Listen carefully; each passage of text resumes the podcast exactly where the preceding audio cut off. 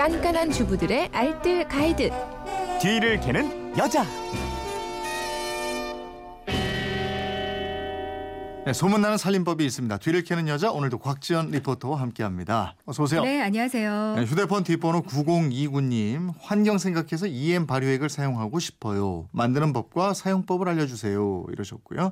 2035님, 3887님, 0807님은 EM 원액 어디서 구하는지에 대해서 또 문의를 하셨고 네.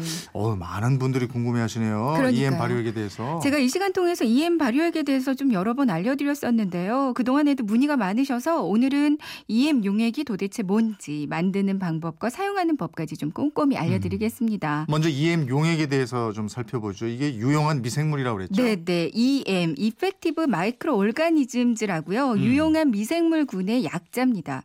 미생물에는 나쁜 미생물이 있는가 하면 김치, 된장 등을 발효시키는 착한, 그러니까 유용한 미생물도 많이 있잖아요. EM에는 자연계에 존재하는 유용한 미생물이 80여 종이 들어가 있어요. 네. 주요 미생물로는 유산균, 방선균, 사상균, 효모, 광합성 세균 등등이 있거든요. 음. 근데 원액에는 이 세균들이 그냥 분리된 채 막 떠다니고 있거든요. 네. 근데 여기다가 쌀뜨물과 당분을 첨가해주면 얘네들이 이걸 먹고 증식을 하게 돼요. 음. 그러니까 광합성 세균의 배, 배설물을 유산균, 효모의 먹이가 되고요. 그리고 또 유산균, 효모의 배설물이 광합성 세균의 먹이가 되면서 아주 강한 항산화 물질을 만들어냅니다. 네. 이 항산화 물질은 독성을 중화시키고요. 나쁜 미생물을 제압해서 유용하게 만들어주는 역할을 해주거든요. 음. 그래서 세척에도 효과가 좋지만 건강 생각해서도 좋고 환경을 생각해도 아주 좋을 어. 수가 있는 거죠. 이게 실제로 어떻게 유용해요? 네.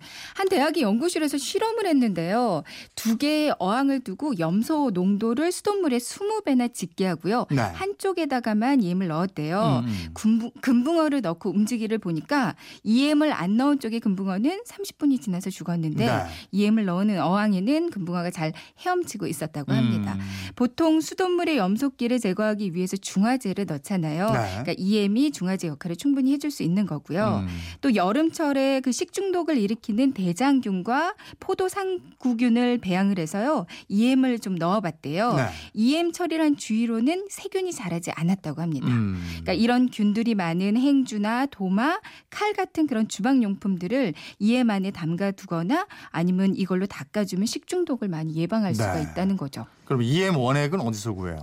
친환경 매장이나 인터넷으로 쉽게 구하실 수 있는데요. 500ml짜리를 한 4, 5천 원 정도면 사실 수 있어요. 네. 저희 시어머니네 동네는 약국 아니면 시계방에서도 팔기도 한다고 아? 하더라고요. 네. 요즘 지자체에서 무료로 나눠주는 것도 있고요. 맞아, 그렇다 한 그러더라고요. 천원 정도에 판매하는 것도 예. 있고요. 이게 원액 말고 발효액을 따로 만들어서 판매하는 것도 음. 있습니다. 자, 그러면 발효액 만드는 방법을 구체적으로 좀 알아볼까요? 네. 준비물은 EM 원액 그리고 2리터짜리 페트병, 쌀 뜨물, 설탕, 소금입니다.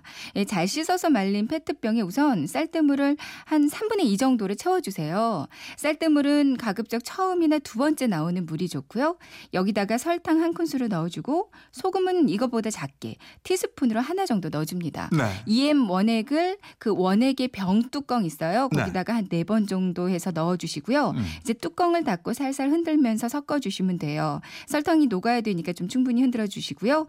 따뜻한 곳 에서 발효시키시면 끝입니다. 음. 이게 발효가 되면서 가스가 나오는데요. 네. 병이 빵빵해져 있다면 뚜껑을 열어서 가스를 빼주시면 되고요. 음. 요즘 같은 날씨에는 하루에 한 번 정도는 가스를 빼주시는 게 좋아요. 네. 이렇게 일주일 정도가 지나서 더 이상 가스가 나오지 않으면 완성이거든요. 네. 보관은 실온 보관하시고요. 기한은 한 달 정도 사용이 가능합니다. 음. 집안 청소나 또 냄새 제거하는데도 이게 유용하죠. 네, 화초 네. 뿌리는 화초에다가 이거 주는 분들도 있고. 네, 그렇습니다. 뭐 각종 냄새들이요. 에어컨 냄새, 배수 구, 화장실 하수구, 또 세면대, 신발장.